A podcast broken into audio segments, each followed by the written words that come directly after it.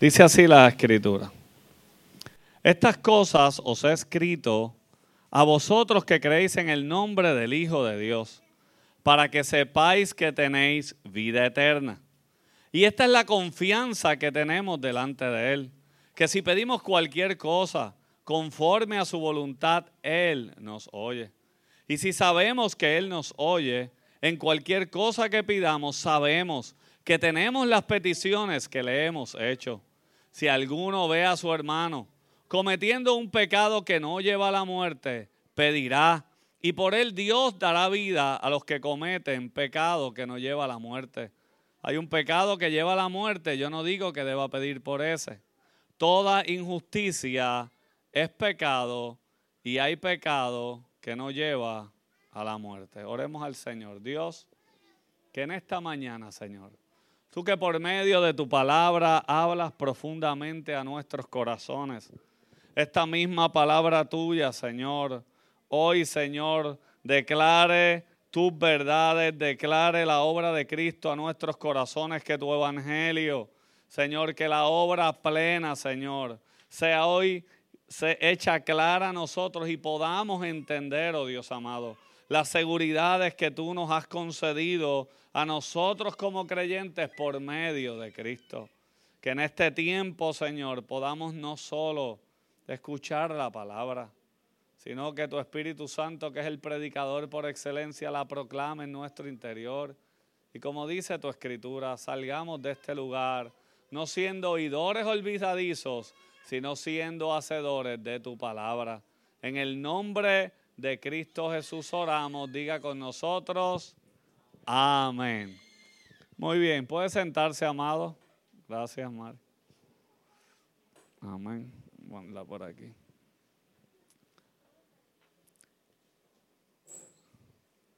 Déjeme dar un saludo antes de dejar la predica, porque si no se me olvida Manolo. Me acompaña un hermano de nuestra iglesia, Manolo, está aquí con nosotros.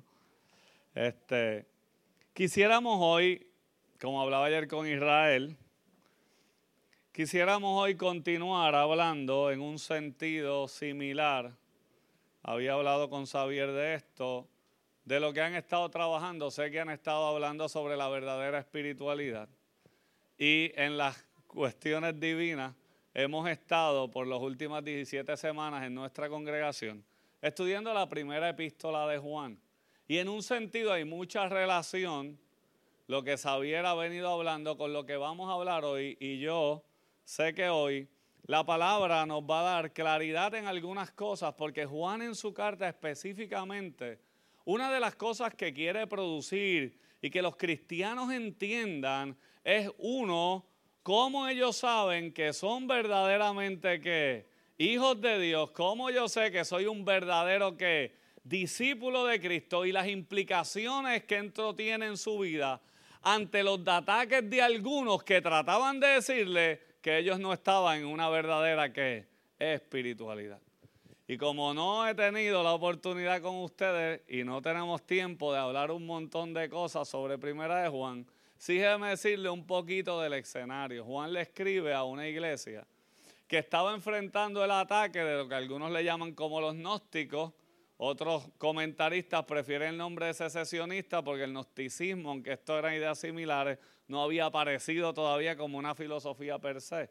Pero la idea detrás de estos hombres era que esta gente con quien Juan trata eran hombres que se creían que estaban en un nivel que espiritual sumamente alto. De hecho, una de las cosas que se le decía es que ellos eran los iluminados.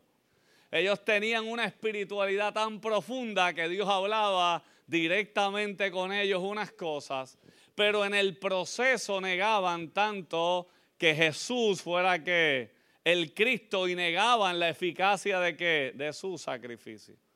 Y ante esta supuesta mega revelación que ellos tenían, comenzaron a minar la credibilidad de los creyentes y comenzaron a tratar de que ellos dudaran de la verdadera experiencia espiritual que había sucedido en sus corazones por medio de la obra de Cristo en él.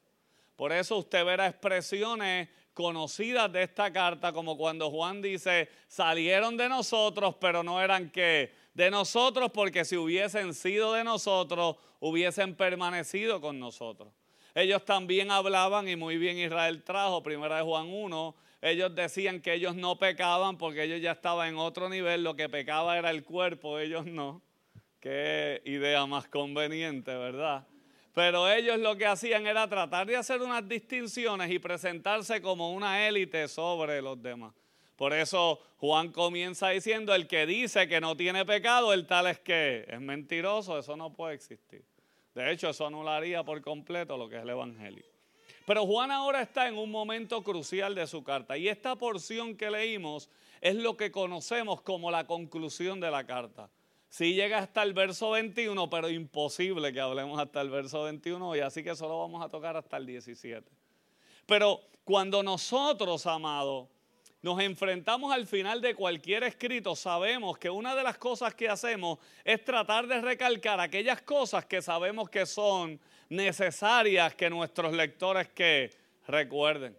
De hecho, usted no tiene que ser un gran escritor, pero si usted alguna vez ha escrito, aunque sea una postal de cumpleaños, que es lo último que usted pone al final. Lo que usted quiere que esa persona recuerde generalmente es si es a su nieto, si es a su hijo, te ama mucho que papi o mami le pone si quiere quijiceritos, qué sé yo lo que usted ponga. Pero usted lo que quiere recalcar al final es aquellas cosas que tú quieres que esa persona tenga segura. Y una de las cosas que más queremos expresar es cuánto amamos a esa persona.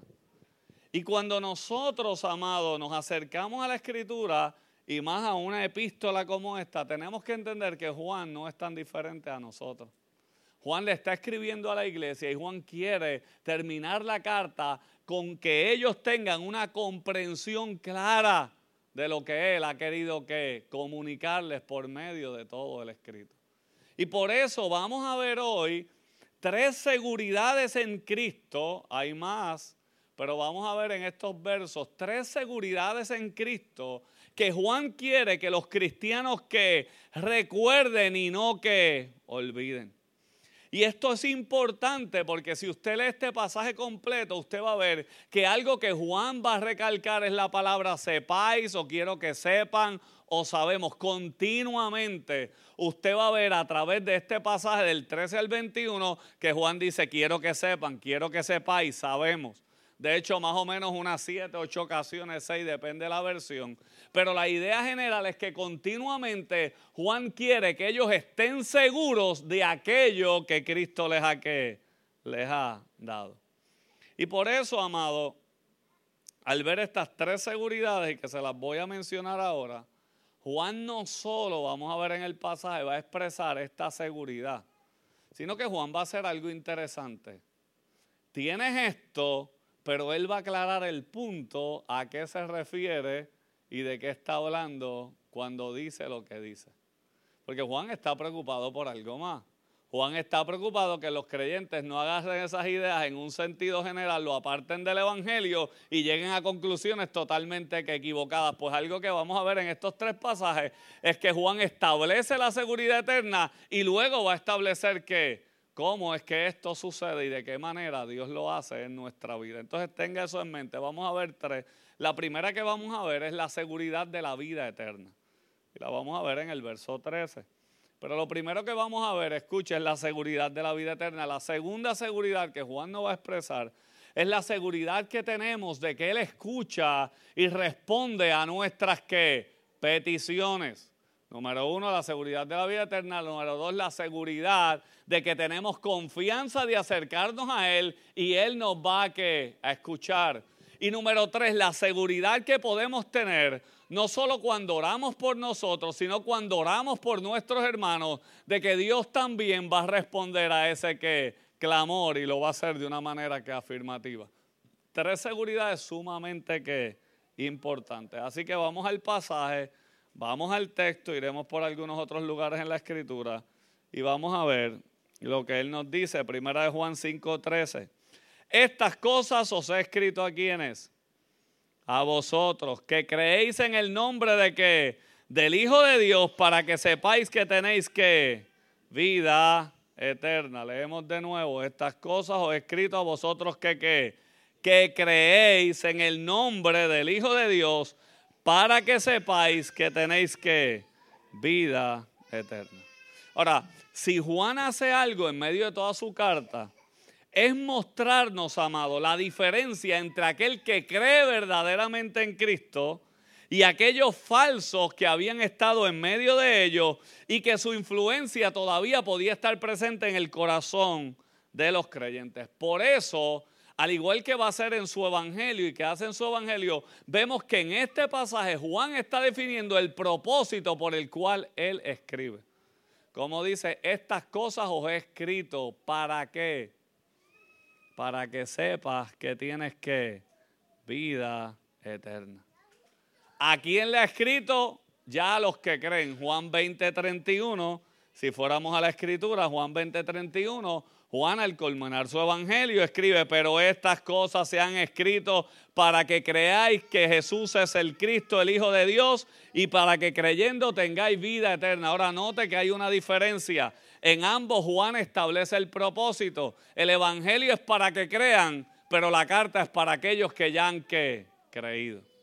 Entonces, esto es importante porque Juan está que definiéndonos en una manera clara el propósito por el cual ha escrito.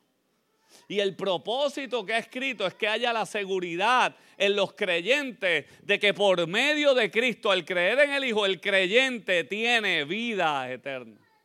Y nosotros a veces hablamos de la vida eterna y lo damos como algo porque por sentado, pero es un regalo maravilloso de la gracia de Dios a nuestros corazones. De hecho, sabemos bíblicamente que la paga del pecado es que es la muerte, pero el pasaje dice más, la dádiva de Dios es que es vida eterna en Cristo Jesús.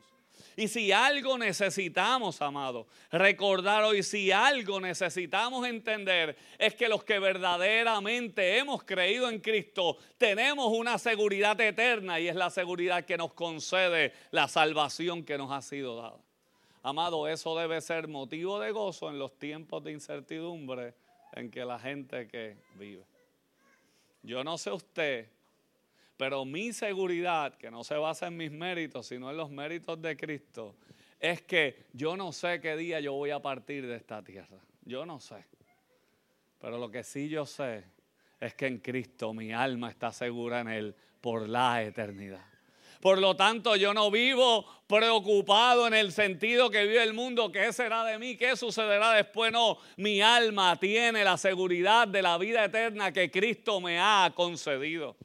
Pero Juan es claro en entender quiénes reciben vida eterna. El texto lo dice, quiénes, aquellos que creen en el nombre del Hijo de quien, de Dios es solo por medio de Cristo que tenemos Salvador. La pregunta que debemos hacernos, ¿y cómo yo sé quiénes son los que verdaderamente han creído? Y la pregunta que quizás a veces usted se puede hacer, quizás en el día que está, salió de aquí gloriosamente, no se lo pregunta. Pero un día usted dice, ¿y, seré yo verdaderamente salvo? ¿Cómo yo sé si yo he creído? ¿Cómo yo sé que mi fe es genuina? Xavier está hablando de la verdadera espiritualidad. ¿Mi espiritualidad será que verdadera? ¿Cómo podemos saberlo? Pues Juan en toda su carta nos enseña cómo saberlo. De hecho es lo que él quería que la iglesia supiera. Por eso termina, tú sabes, tú sabes, tú sabes. Y Juan a través de toda la carta, si usted la lee, que es muy breve y debería leerla cuando llegue a su casa o en esta semana, usted ve ver que hay tres verbos que continuamente él repite en la carta como la evidencia de que ha sucedido una conversión genuina en el corazón. Y estos son estos tres versos, creer, guardar y amar. Escúcheme bien, tres verbos que aparecen continuamente. Creer, guardar y amar. ¿Cómo Juan lo expresa? Número uno, lo que dice aquí, Juan habla continuamente de que el que ha confesado, el que es un hijo de Dios, lo es porque, porque cree que Cristo es que el enviado de Dios, que Cristo es el Mesías prometido, que Cristo es el que vino a darnos qué? Redención. Juan no separa, y de hecho lo sabemos por su evangelio, cuando cita a Jesús, a una espiritualidad de que de Cristo y su obra, no, por eso Juan mismo en su evangelio declarando las palabras de Jesús cuando dice, "Yo soy que el camino, yo soy la verdad, yo soy que la vida nadie viene al Padre si no es por medio de quién? De mí." No hay otra manera de tener una verdadera o una relación con Dios aparte de Cristo, amado. Cualquier otra cosa es una sandez y un invento del hombre. Y esto es importante porque vivimos en tiempos donde todo el mundo habla de fe y todo el mundo habla de espiritualidad.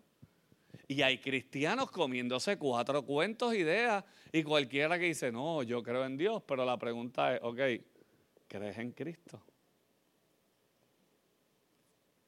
¿Crees en Cristo? Porque no hay muchos caminos, hay un único camino. Y ese camino es que Cristo. Y hoy día usted ve la gente hablando y cualquiera eleva una precaria, cualquiera eleva una oración o hace cualquier cosa y dan un sentido de espiritualidad que puede parecer genuino, pero no lo es.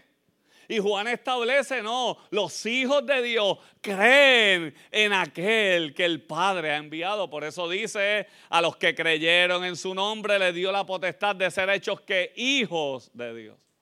Entonces, no estamos hablando de una espiritualidad mística, donde yo me levanto por la mañana y medito en cuatro cosas y digo, qué bueno es el mundo. Y cristianos que hablan de Dios y de otras cosas y después le están deseando buenas vibras a todo el mundo, como si todo eso tuviera que ver algo con lo otro. No es. Pero el problema es que existe confusión porque no definimos nuestra vida en Dios por lo que la Biblia nos enseña, sino que comenzamos a agarrar concepto de aquí, concepto de allá, y amado, toda idea que no sea bíblica es lo mismo, una idea que no es que bíblica. La espiritualidad verdadera, una verdadera creencia en Dios, una verdadera experiencia espiritual comienza únicamente por medio de la obra de Cristo en nuestros corazones. Dios en su misericordia, como dice el apóstol Pablo, nos dio vida cuando estábamos que muertos en nuestros delitos y pecados. Y por la gracia de Dios hemos sido que salvados. Esa gracia redentora nos permite hoy llamarnos hijos suyos. Si tu fe está puesta en Cristo, Pablo este Juan está diciendo, debe haber seguridad eterna en tu corazón. Y escúchame bien, eso es importante, es una seguridad eterna. Y hay gente que piensa, pero es que hablar de una seguridad en eso es algo presuntuoso, no es presuntuoso. Presuntuoso sería creer que mis acciones me pueden ganar el camino al cielo. Presuntuoso sería creer que algo que yo pueda hacer por mí mismo puede mover que la mano de Dios hacia mí. No, presuntuoso es creer que yo puedo hacerlo, pero es humilde, es reconocer que nuestra necesidad cuando sabemos que somos pecadores, más Dios mostró su amor en que Cristo se entregó por nosotros es que yo no descanso en lo que yo puedo hacer. Mi único, mi única esperanza en este mundo es que mi vida está aferrada no a mis méritos, no a mi obra, sino a la obra plena que Cristo hizo por nosotros, quien vivió perfectamente, murió la muerte que nosotros merecíamos y resucitó para darnos esta seguridad de que en Él tenemos que vida eterna. Entonces, amado, eso es importante. Pero no solo Juan dice que creer en Cristo es todo. Porque hay muchos que dicen que creen en Cristo. Juan dice, hay otro elemento. Hay que guardar que sus mandamientos habla de la obediencia. Y en lo que está hablando no es de otra cosa que de amar a quien, a Dios. Primera de Juan 5.3. Pues este es el amor a Dios que guardemos sus mandamientos y sus mandamientos no son que gravosos. Ahora, no existe una verdadera que transformación en el corazón a menos que ésta se muestre. Yo puedo decir que creo en el Hijo, pero ¿cómo eso se evidencia? Jesús fue claro por sus frutos que los conoceréis. La obra de Dios en nuestros corazones siempre producirá un fruto y el deleite del Hijo de Dios es que es obedecer a quién? A su Padre. Vivimos para qué? Para amar a Dios. Y si vivo para amar a Dios, yo guardo lo que Él que me ha enseñado. De hecho, Jesús era claro en que su comida y su bebida era hacer que la voluntad de su Padre. El anhelo de nuestros corazones es el mismo. No existe una verdadera o una genuina conversión a menos que esta de que evidencia de lo que ha sucedido en el corazón. Entonces Juan está definiendo dos cosas simples, pero no lo deja ahí. Dice, hay otra tercera cosa. Y ahora utiliza el verbo amar. Y es que necesitas amar a qué? A tu hermano. Necesitas amar a qué? A tu prójimo. Porque si hemos recibido el gran amor de Dios, ese amor no se queda solo verticalmente, ese amor necesita ser expresado que horizontalmente. Entonces lo que hago es que, es que no solo confío en Cristo, no solo que le amo a Él, como le amo a Él también, es claro que mi amor tiene que ser manifestado hacia sus hermanos. Por eso cuando la gente viene con esta pamplina ahora, a veces algunos, no, yo amo a Dios, yo amo a Cristo, pero no amo a la iglesia. Eso es como si tú vas a casa, me saludas en la puerta y me dices, lo amo, pero abojezco a toda su familia. Hello, ¿cómo no vas a amar? ¿Cómo vas a decir que amas a Cristo y no amas a su iglesia? Tú no has conocido a Cristo, ¿verdad? Tú no has entendido que la manifestación del amor de Dios, donde se evidencia lo que ha sucedido en nuestros corazones, en el trato con que con los demás, en la manera en que aprendemos a amar, de la misma manera en que hemos sido amados. Pastor, pero es que usted no conoce la gente que a mí me ha tocado vivir. Gloria a Dios por la gente que Dios te ha puesto a tu lado. Gloria a Dios, yo no quiero gente fácil al lado mío. Porque la virtud no está en amar a aquel que es fácil de ser amado. Porque yo y tú éramos los peores de ser amados, enemigos de Dios, lo mismo que todos los demás. Dios mostrándonos gracia y nosotros siendo rebeldes. Y si Dios me amó de esa manera, si el Evangelio ha llegado a mi corazón, mi anhelo debe amar de esa manera también. Por eso cuando a Jesús le preguntan, ¿quién es mi prójimo? ¿Qué hace? Judíos y samaritanos. La peor enemista y le mostró un amor que para ellos era imposible de pensar le está diciendo es que ese amor solo puede ser expresado si mi amor ha llegado primero al corazón. Por eso es que Juan dice, nosotros amamos porque Él nos amó primero. O sea, amar a tu hermano es la evidencia de que el amor de Dios ha llegado a, tu corazón. Y eso no siempre será una tarea fácil. Y Juan utiliza estas tres cosas porque prácticamente eran las tres cosas que aquellos tan espirituales no que no hacían pero también son las tres cosas que Jesús desde el principio expresó como la manera en que definimos quién verdaderamente que es o quién no. ¿Cómo sé que soy un hijo de Dios? Amas a Cristo sobre todas las cosas. Amas a Dios, le obedeces, estás amando a tu hermano. Bueno, esa última es difícil, pero sigue haciéndolo. Estás descansando en Dios para hacerlo. Estás dejando que el Evangelio y lo que Cristo ha hecho defina todo lo que haces y eres. Esto es que, amado, sumamente importante. Porque solo de esta manera, amado, sabemos y tenemos la seguridad de que Él nos ha concedido una vida que es eterna. El saber que tenemos vida eterna debe brindar paz y seguridad a nuestros corazones. Y debe movernos a vivir para la gloria de Dios y honrar a aquel que nos ha dado lo que no merecíamos.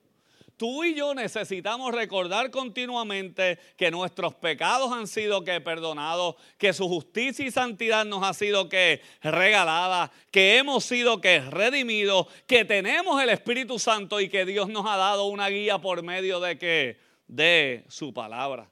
¿Qué más podemos pedir nosotros en este mundo si sabemos que al creer en Cristo tenemos seguridad eterna, amado?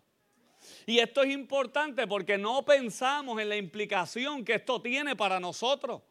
Pero en un mundo que vive enriqueciéndose de sembrar miedo e inseguridad en nuestros corazones, conocer que estamos seguros en Cristo es una noticia sumamente que maravillosa. Usted vive en un mundo donde todo es un problema porque todo es venderte algo. Y la única manera que te venden algo es llenándote de, de inseguridades, haciéndote creer que necesitas algo.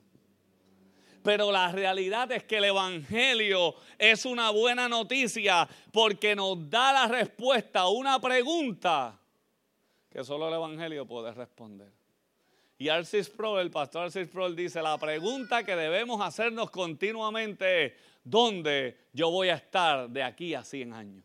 Y lo único que nos puede dar una respuesta a esa pregunta contundente es que si tu vida y mi vida está en Cristo, tú y yo sabemos que estaremos en las manos de nuestro Señor. Tal como hoy estás en Cristo, estarás en Él por los siglos de los siglos. Y eso, amado, debe llenarnos de gozo. Y esa es la esperanza que Juan quiere que los creyentes que recuerden. De hecho, mire cómo él lo expresa en esta porción desde el verso 10.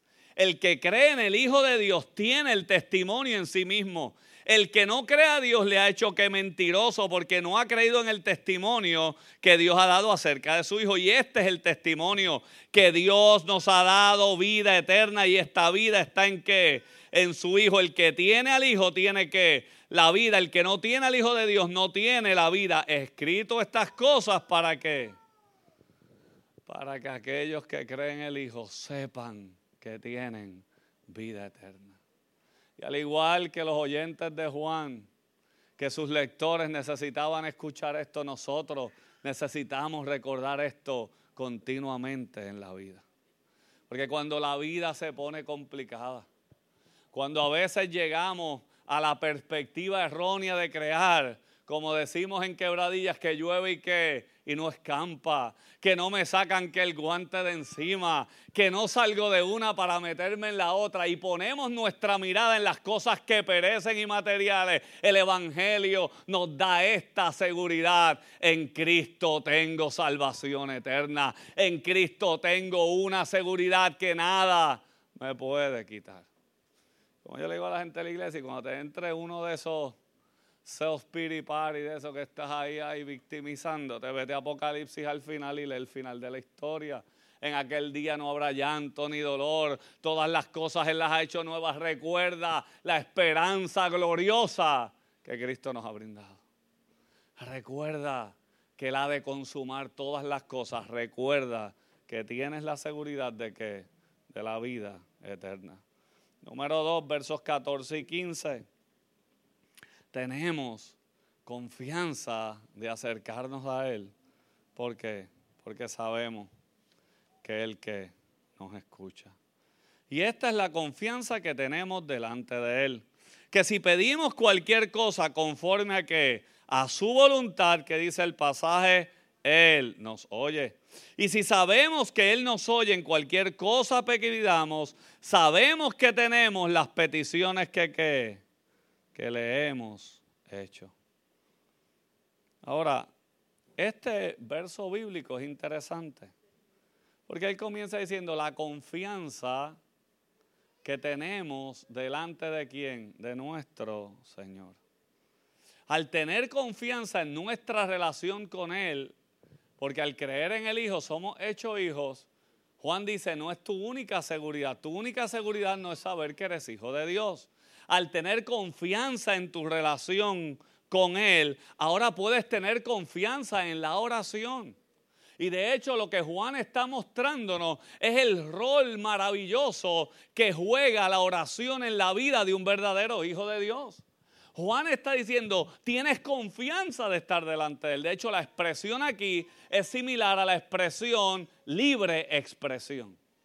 Lo que quiere decir, Juan, es que puedes acercarte y hablar confiadamente frente a tu Padre. No tienes una ley de mordaza, puedes hacer como el salmista y derramar tu corazón a Él. Y esta es la seguridad de que puedes hacerlo y Él te va a, escuchar. Y yo no sé si usted ha leído los salmos, pero hay oraciones de los salmos que a muchos creyentes le escandalizarían. Porque la manera en que los salmistas hablan es la manera en que a nosotros nos han dicho, nunca te atrevas a orar así. Pero le hace, si no me equivoco, el Salmo 88 creo que es, que es el favorito de Jeremy, del pastor Jeremy. que es un salmo donde todo el tiempo el salmista está, tú no me escuchas, tú no esto, parece que estoy abandonado, pero ¿qué dice? Pero yo voy a seguir clamando a ti. El Salmo 73, ¿cómo comienza el salmista? Comienza revelando su corazón. Yo estaba hablando estupideces, por poco me voy para el piso. ¿Por qué? Porque comenzó a mirar afuera y creyó que los otros prosperaban. Pero note que usted ve en los salmos las expresiones del corazón de los salmistas a Dios. Pero ¿qué nos dice? Al tener confianza en lo que en la relación con Dios tenían confianza de acercarse a Él. ¿Dónde vas a acudir en tu momento de desesperación? ¿Cuál es el refugio nuestro si no es el Dios que nos ha salvado? ¿Dónde puedo derramar mi corazón y saber que hay alguien maduro? No maduro, eterno, todo sabio, que me sabe escuchar y sabe conocer que mi corazón está que angustiado. Y Juan está diciendo, tú tienes la confianza de que tú puedes acercarte a Él libremente puedes orar sin cesar y tienes esta seguridad. Su oído siempre está atento a que a tu clamor. Y esto es importante, amado. Pacientemente espera Jehová, se inclinó que a mí y escuchó que mi ruego. Los salmistas sabían al igual que nosotros debemos saber que Dios siempre que nos escucha. Ahora, ¿es eso todo lo que el texto nos dice? ¿Es la única seguridad que nos quiere conceder el texto el saber que Dios nos escucha y que podemos derramar nuestro corazón? No. Es la primera vez que Juan habla de acercarnos a la oración de esa manera. ¿Es este texto una licencia como algunos la usan para pedir lo que queramos y recibirlo cuando queramos? No, el, comentarista Simon Christemaker dice lo siguiente, la promesa de Dios es que Él nos escucha, pero debemos saber que nuestras peticiones recibirán respuestas en qué, en afirmativa o en qué, o en negativa. El verso 15 nos dice que Dios nos va a escuchar favorablemente, pero el verso 14 nos indica la razón por la que podemos esperar esa respuesta que favorable.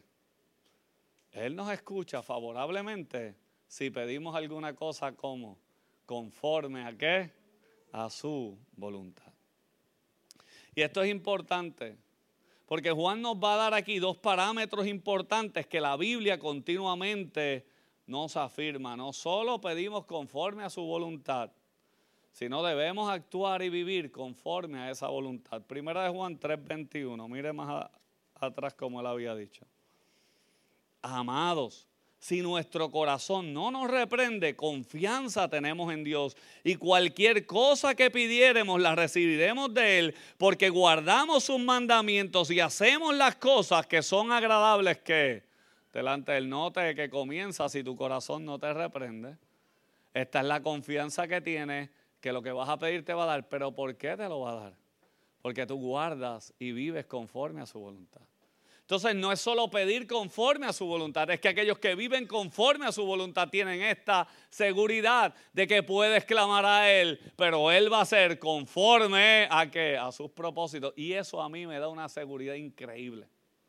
Porque yo sería el hombre que oraría con más temor en el mundo si Dios hiciera lo que yo le pidiera. Oh Dios mío, eso es un pensamiento aterrador que lamentablemente algunos lo ven como algo que creen que pasa y no pasa, no es bíblico.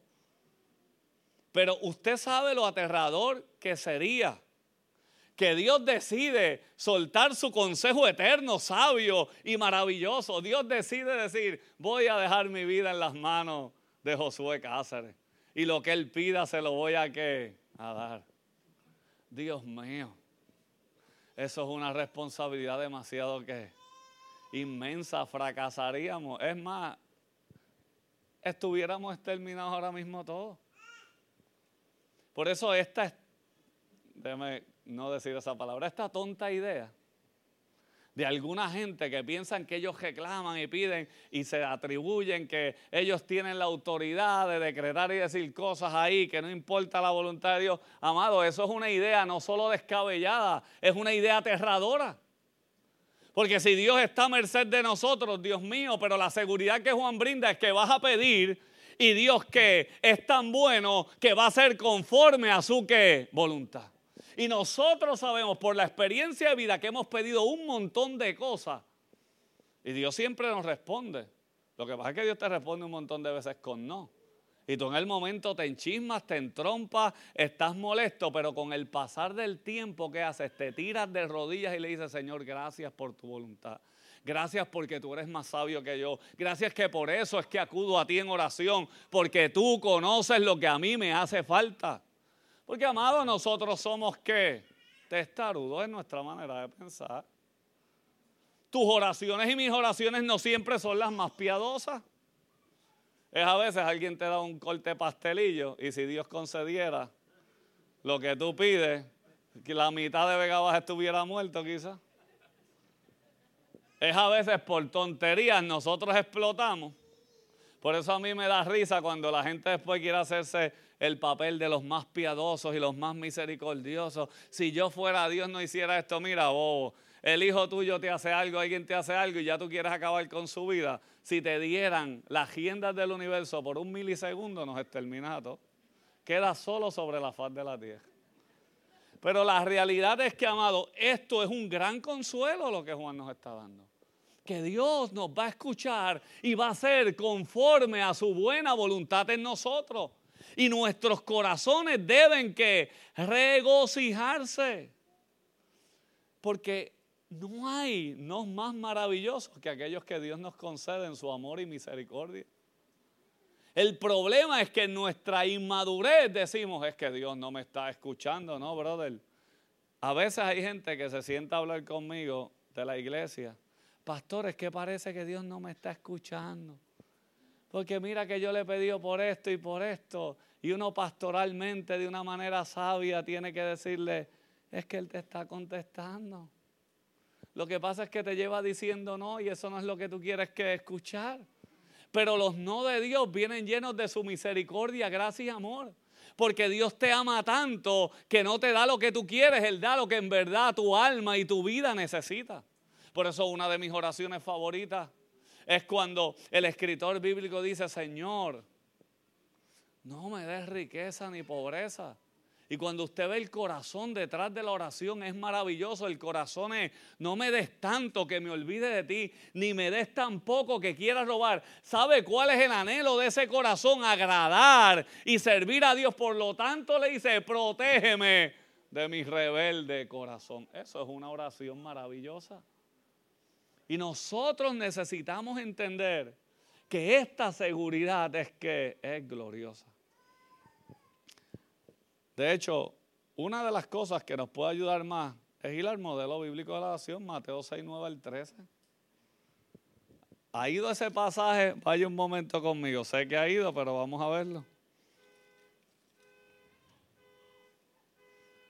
Mira el pasaje de Mateo 6 y nos da un modelo extraordinario para nosotros entender la manera en que se nos enseña a orar. Mire las primeras tres peticiones de este pasaje. ¿Cuáles son? Santificado sea que tu nombre, venga que tu reino y hágase que tu voluntad. Note qué oración o qué modelo de oración más maravilloso. ¿En qué está enfocada esa oración? En la gloria de Dios y en santificar su nombre, en el reino de Dios y en la voluntad de Dios. Nota cómo comienza la oración, igualito que muchas de las nuestras. Señor, mírame a mí, mira cómo estoy, mira, note el enfoque que Jesús da a su modelo de oración es que nuestro foco debe estar en Dios, en su gloria y en su voluntad. Por eso, santificado sea tu nombre, venga a tu reino y hágase tu voluntad. De hecho, nuestras oraciones lo que necesitan es más del hágase tu voluntad. Si estuvieran más salpicadas ellas, fueran maravillosas. Y note que lo que sucede en esta oración es que entonces las peticiones que nacen, nacen con una seguridad. Se da cuenta de lo que dice luego el pan que nuestro de cada día, dánoslo. Y ahora, ¿de quién es el pan? Note que al Jesús está dando la garantía de que, de que cuando tú oras conforme a la voluntad de Dios, tú tienes la seguridad de lo que Él va a proveer en tu vida. Note que dice, mira a ver si hay un canto de pan por ahí que me llegue. No, el pan nuestro de cada día, Mateo más adelante en este mismo pasaje, él va a decir que, si buscamos primeramente el reino de Dios y su justicia, todas las cosas os serán añadidas porque no debemos afanarnos por qué vamos a comer, qué vamos a beber o qué vamos a vestir, porque si Dios cuida de la creación, va a cuidar también de qué? De ti. Si eres su hijo, Él te va a proveer. Lo que está brindándonos la oración es la seguridad que proviene cuando el foco es la voluntad de Dios, sino que la nuestra. Ahora, amado, esto es sumamente importante. Porque si nuestro deleite es Dios y es su reino, yo tengo esta gran seguridad de que Él me escucha. Él sabe lo que me conviene y conoce de que tu vida y mi vida estamos faltos. Y esa es una seguridad que se le concede solo a quienes, a los que son hijos de Dios. Por eso el salmista, con toda seguridad en el Salmo 37.4 expresa, deleítate a sí mismo en Jehová y el que concederá las peticiones de tu corazón. ¿Por qué puede conceder las peticiones del corazón? Porque ese corazón en quien se deleita en Dios y en su gloria.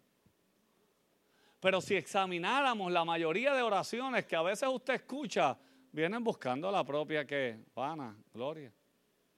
Mire, con este asunto, y yo sé que aquí dan una buena expresión y, una, y hay un buen balance en esto, pero con este asunto de la tormenta y de la misericordia que Dios nos mostró, al librarnos de ella, yo veo algunos posts que me dan un poquito de estrés.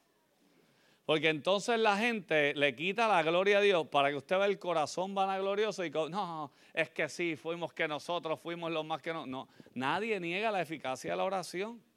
Pero la realidad es que cuando a Jesús le preguntaron en Lucas 13 por qué le pasó a unos estos y a otros estos, Jesús lo que dijo, dale gracias a Dios que no te pasó a ti. ¿Tú crees que aquellos eran más pecadores que tú? ¿Tú crees que en Cuba es que son más? Porque hoy ya yo escuché a uno que estaba diciéndole a otro, no, es que en esos países hay tanto pecado. Y yo dije, no, y aquí no. Aquí somos unos santos. Es más, hoy tú te levantaste y están todos los vecinos afuera alabando a Dios. Por Dios amado. Mire, más teología tiene la abuela de mi esposa que que conoce el Evangelio y es creyente, pero no es una, una mujer tan piadosa. Pero más teología tiene cuando antes de que llegara dijo, nosotros hemos sido bien afortunados, tiene como 83 años. Porque mira que en este país somos malos. Y por la misericordia de Dios no sucede. Yo dije, sabe más Lucas 13 que el bobo ese que ya se estaba cantando el más piadoso. Porque ¿qué haces con tu piedad? Te estás achacando que eres tú el que te libraste, porque tú eres piadoso. Brother, un huracán categoría 5 lo merecemos categoría 100 con los pecadores que somos. Pero por eso es que aún en lamentaciones Jeremías entonces dice, por la misericordia de Jehová no hemos sido que consumidos. ¿Qué estás reconociendo? Que es la misericordia de Dios la que nos ha guardado. Gloria a Dios por eso. Pero amado, cuando el enfoque no es la gloria de Dios ni el Evangelio, entonces todo se va por el chorro. Y por eso Juan quiere hacer esto. No solo entiende que tienes vida eterna, entiende que tienes la confianza para orar y que Dios te escucha conforme a su voluntad. Y número tres, y para terminar, Juan hace un llamado a que a orar y amar a tu hermano. Y note que en estas tres seguridades Juan va a expresar los mismos tres verbos. Vida eterna por creer, la confianza en la voluntad de que de Dios, ¿por qué? Porque le amo a Él y sé que Él quiere lo mejor. Y número tres en esta, el amor a nuestros que hermanos, cuando puedo orar por aquel que sea que desviado. Y este es un pasaje difícil. Y cuando hay un pasaje difícil nos enfocamos en lo claro y certero. Es un pasaje difícil para nosotros porque no somos los lectores de Juan. Pero Juan usa unas expresiones que a nosotros nos pueden tirar un montón de ideas en la cabeza. Pecado de muerte, pecado no de muerte, ¿qué está diciendo aquí? Pero no nos vamos a enfocar en eso, sino en la idea que el pasaje trae. Y qué es lo que Juan quiere comunicar con esta idea. Él básicamente utiliza esa expresión para hacer un disclaimer. Pero le digo porque a veces cometemos el error, y yo escucho una historia de un predicador que me gustó, de que cuando vemos una cosita media en el pasaje, en vez de entender el contexto y lo que el pasaje quiere transmitir, nos enfocamos en esos detalles y perdemos de vista todo lo que la Biblia nos estaba enseñando. Y él decía que una vez un gato fue a ir a ver la reina de Inglaterra, porque él quería ver a la reina. Y no se quería, al rey de Inglaterra, él quería ver al rey. Y quería ver al rey a todas maneras. Pero por el camino mientras iba, se dio cuenta que en el camino al palacio había un montón de ratones. Y durante todo el viaje, a cada rato se desviaba persiguiendo qué ratones. Y pasaron los días, llegó el día que el rey iba a pasar y ¿sabe dónde estaba el gato? Buscando ratones. Entonces, cuando de momento se detuvo y preguntó, ¿dónde está el rey? Se dio cuenta que por estar persiguiendo ratones había dejado de ver al, al rey. Y eso es una buena enseñanza para muchos cristianos que se van buscando ratoncitos que hay por aquí y por allá y dejan de ver al rey en la escritura. Entonces, vamos a entender este pasaje y vamos a ver qué nos quiere decir. Pero este pasaje es importante porque el llamado que Juan hace y la promesa es que si oramos por nuestros hermanos, Dios le dará vida. Vea el verso 16, si alguno ve a su hermano cometiendo un pecado que nos lleva a la muerte, pedirá y por él Dios dará vida a los que cometen pecado que nos lleva a la muerte. Ahora, Dios dará vida es una expresión sumamente importante. Y este pasaje es sumamente práctico para nosotros. ¿Qué hacemos cuando vemos un hermano que o se ha deslizado o lo vemos en una falta? ¿Qué hacemos? corremos a llamar a otro a decirle, mira, tú no sabes dónde vi a fulano. Porque no es lo que dice el texto que debes hacer. El texto dice, lo que debes hacer es amar a tu hermano de tal manera que pidas a Dios que intervenga en su corazón, quien es el único que puede hacer lo que es volver el pasaje nos da una expresión de amor hacia la iglesia y amor a nuestros hermanos que es verdaderamente que genuino y que como creyentes necesitamos recordar y entender. Porque no solo voy a Dios con mis peticiones, sino que es un llamado a interceder por mis hermanos. No importa la situación en que se encuentren. Note que no está diciendo descártalo, es que no era, no está diciendo eso. Dice, ora, porque Dios le dará vida. Y esta es la seguridad que Juan tiene. Si es un verdadero hijo de Dios, Dios le va a hacer que regresar. Entonces, pastor, ¿cómo hago? ¿Cómo sé si es hijo o no? Eso no te toca a ti saberlo. Por lo tanto, lo que Juan está diciendo es tú tienes que orar por todo aquel, el que no conoce el Evangelio, el que parece el más rebelde. Porque la iglesia primitiva aprendió que quien era su mayor perseguidor, después se convirtió en su mayor ¿qué? aliado. Y habría quienes quizás estuvieran orando para que Dios eliminara qué? A Saulo. Pero le aseguro que había gente orando para que Dios transformara aquel corazón. Y quien parecía ser el mayor enemigo, Dios lo transformó en qué? En aquel que nos dejó esta gloriosa palabra. Por lo tanto, es un llamado a amar y a tener compasión de la misma manera que Dios ha sido compasivo con nosotros. Básicamente, cuando Juan utiliza este juego de pecado, de palabras, de pecado de muerte y palabra no de, y pecado no de muerte, Juan está hablando más de la seguridad eterna, pero es algo que tú y yo no vamos a saber. Y Juan básicamente, algunos comentaristas dicen que lo que quiere decir es que no le vas a poder pedir a Dios que salve a alguien que nunca confiese a Jesús como hijo de Dios por más que yo ore, voy a usar a Israel de ejemplo, Israel sálvate, si Israel nunca cree en Cristo no se va a salvar, pero como yo sé quién se va a salvar o no, yo no lo sé, eso no me toca a mí. A mí me toca predicar, a mí me toca proclamar, a mí me toca orar, a mí me toca compartir. Spurgeon decía, si los que Dios ha llamado tuvieran una marca en la espalda, en vez de predicar el Evangelio, me pasaría por Londres levantándole la camisa a la gente. Pero como eso es prerrogativa de Dios y es su voluntad, yo tengo que predicar la palabra, orar por todo y proclamar este evangelio porque el que salva es el Señor y no yo. Entonces es un llamado a amor porque es un llamado a que la vida de la iglesia debe ser cuidada no solo por cuidar tu relación con Dios al tener una vida de intimidad oración, sino de cuidar a tus hermanos al orar por ellos. ¿Cuándo fue la última vez que oraste por tus hermanos? ¿Cuándo fue la última vez que oraste por los perdidos? ¿Cuándo fue la última vez que hubo compasión en tu corazón por aquellos que no conocen a Cristo? Porque una de nuestras mayores distracciones y lo que ha hecho el mundo actual es que te enfoques en tu sola burbuja. Pero cuando oraste por otro, cuando tu corazón se derramó y el llamado es a que nosotros, amados, busquemos y procuremos, como dice Santiago, orar por aquel que está débil. ¿Qué de aquel que era y parece hoy no ser? ¿Has orado por él? Mira, a veces a mí me preocupa algunas actitudes que uno ve en la gente.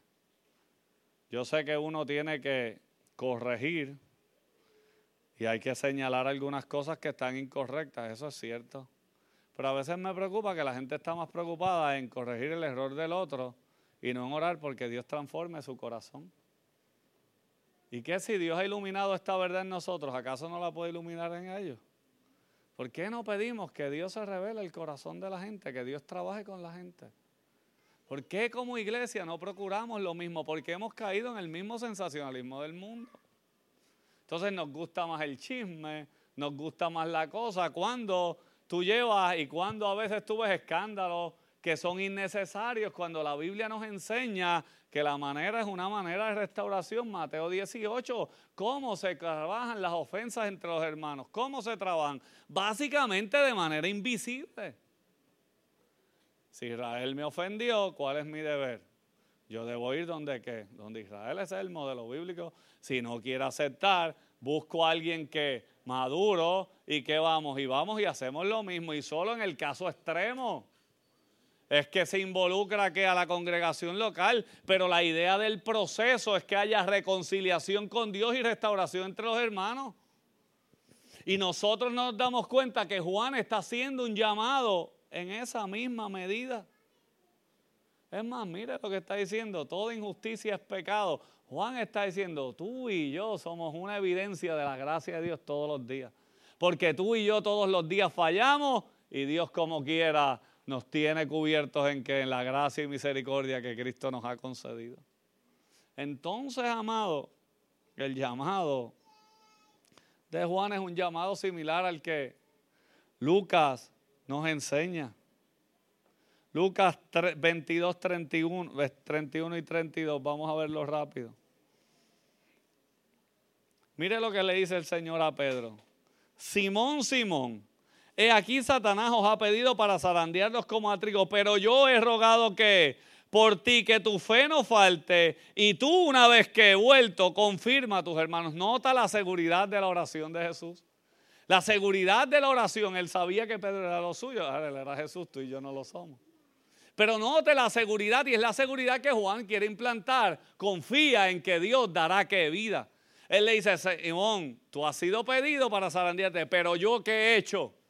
Le dije a los otros apóstoles, mira para allá, Simón la va a tener fe, el diablo lo está persiguiendo. No, ¿qué he hecho? Yo he orado por ti para que tu fe no, que no te falte y una vez vuelto tú vas a confirmar a, que, a tus hermanos. Entonces, amado, ¿qué seguridad más maravillosa es esta que la escritura no concede? ¿Qué nosotros debemos, amado, aprender de unas expresiones como esta en la escritura? ¿Qué debemos meditar? ¿Qué esto tiene que ver conmigo, pastor? Tiene que verlo todo. Porque cada seguridad que nos ha sido concedida en Cristo tiene el propósito de que estemos claros, amados, no solo en lo que ha sido hecho en nosotros, sino en lo que hemos sido llamados a hacer. Y este es el llamado que Juan está haciendo. Juan quiere que ellos sepan lo que ha sucedido en ellos pero quieren que ellos sepan lo que eso implica para sus vidas.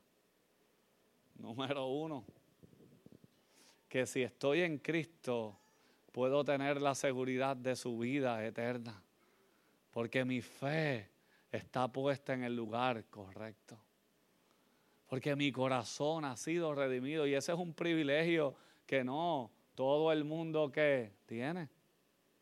De hecho, una de las expresiones más erróneas en la cultura boricua es que la gente dice, todos somos hijos de Dios. Eso no es cierto bíblicamente. Los que son hijos de Dios, según la escritura, es aquellos que se le ha dado la potestad de serlo por haber creído en Cristo. Dios nos ha salvado, redimido y transformado. Amados, es un privilegio poder decir que soy un hijo de Dios. Y el gozo que la vida eterna debe producir debe ser compartir este evangelio para que otros disfruten de esta esperanza. Número dos, no solo sé que tengo vida eterna, ahora eso qué implica para mí que en mi relación con Dios, la oración debe ser una hecha con toda confianza, siempre descansando en su voluntad. Y eso debe producir, amado, un regocijo en nuestros corazones. A mí me gusta el pasaje bíblico, dice que cuántas veces que no sabemos pedir, pero el Espíritu que hace intercede por nosotros. ¿Qué clase de garantía? Chacho, esa es la garantía más maravillosa. Porque cuántas veces no sabemos ni qué vamos a hacer, pero esta es mi seguridad. El Dios, el Padre que me ha amado, que cuida de mí, me dice, ven acá, hijo mío, acércate, derrama tu corazón. No importa cuán frustrado tú estés, no importa cuán deprimido estés en mí, hayas una fuente de seguridad porque yo he de escucharte y he de darte la respuesta precisa y correcta a tu vida. ¿Qué debe producir en eso, amado? Un deseo de orar y orar y orar. Pero ¿dónde es que languidecemos la mayoría de los cristianos en nuestra oración? Nos gusta leer más que orar. Porque al leer nos sentimos que estamos aprendiendo mucho.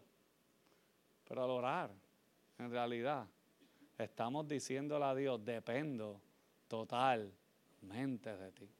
El fuego de la oración debe estar presente. No sé si era Lutero quien era que decía, que en la barca del cristiano hay dos remos, una es la palabra y el otro la oración.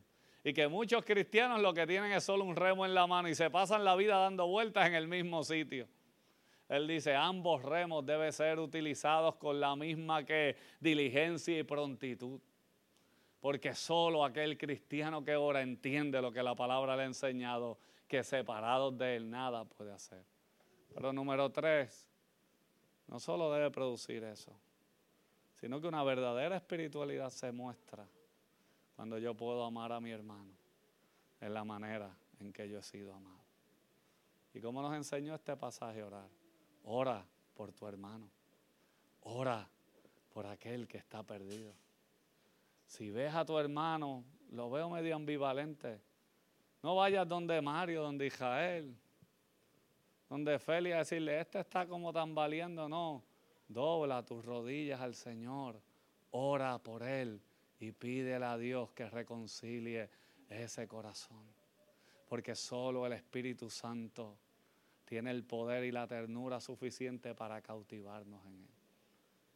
¿Qué eso muestra? Una iglesia que vive con seguridades eternas y que esas seguridades se expresan en la manera en que ellos viven como verdaderos discípulos de Cristo. Si entendemos esto, amado, hemos de tener no una espiritualidad barata como la vende el mundo, sino no debemos tener duda de que una experiencia verdadera ha sucedido en nuestros corazones.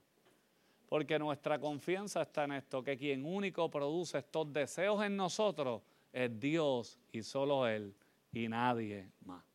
Porque naturalmente tú no quieres preocuparte por las demás, naturalmente tú no quieres orar, naturalmente tú estás rebelde a Dios. Dios te ha llamado, Dios te ha escogido para que por medio de tu vida y mi vida manifestemos su gloria y esas seguridades brinden seguridad no solo a nuestra vida, sino a los que nos rodeen. Te voy a pedir que inclines tu rostro y oremos.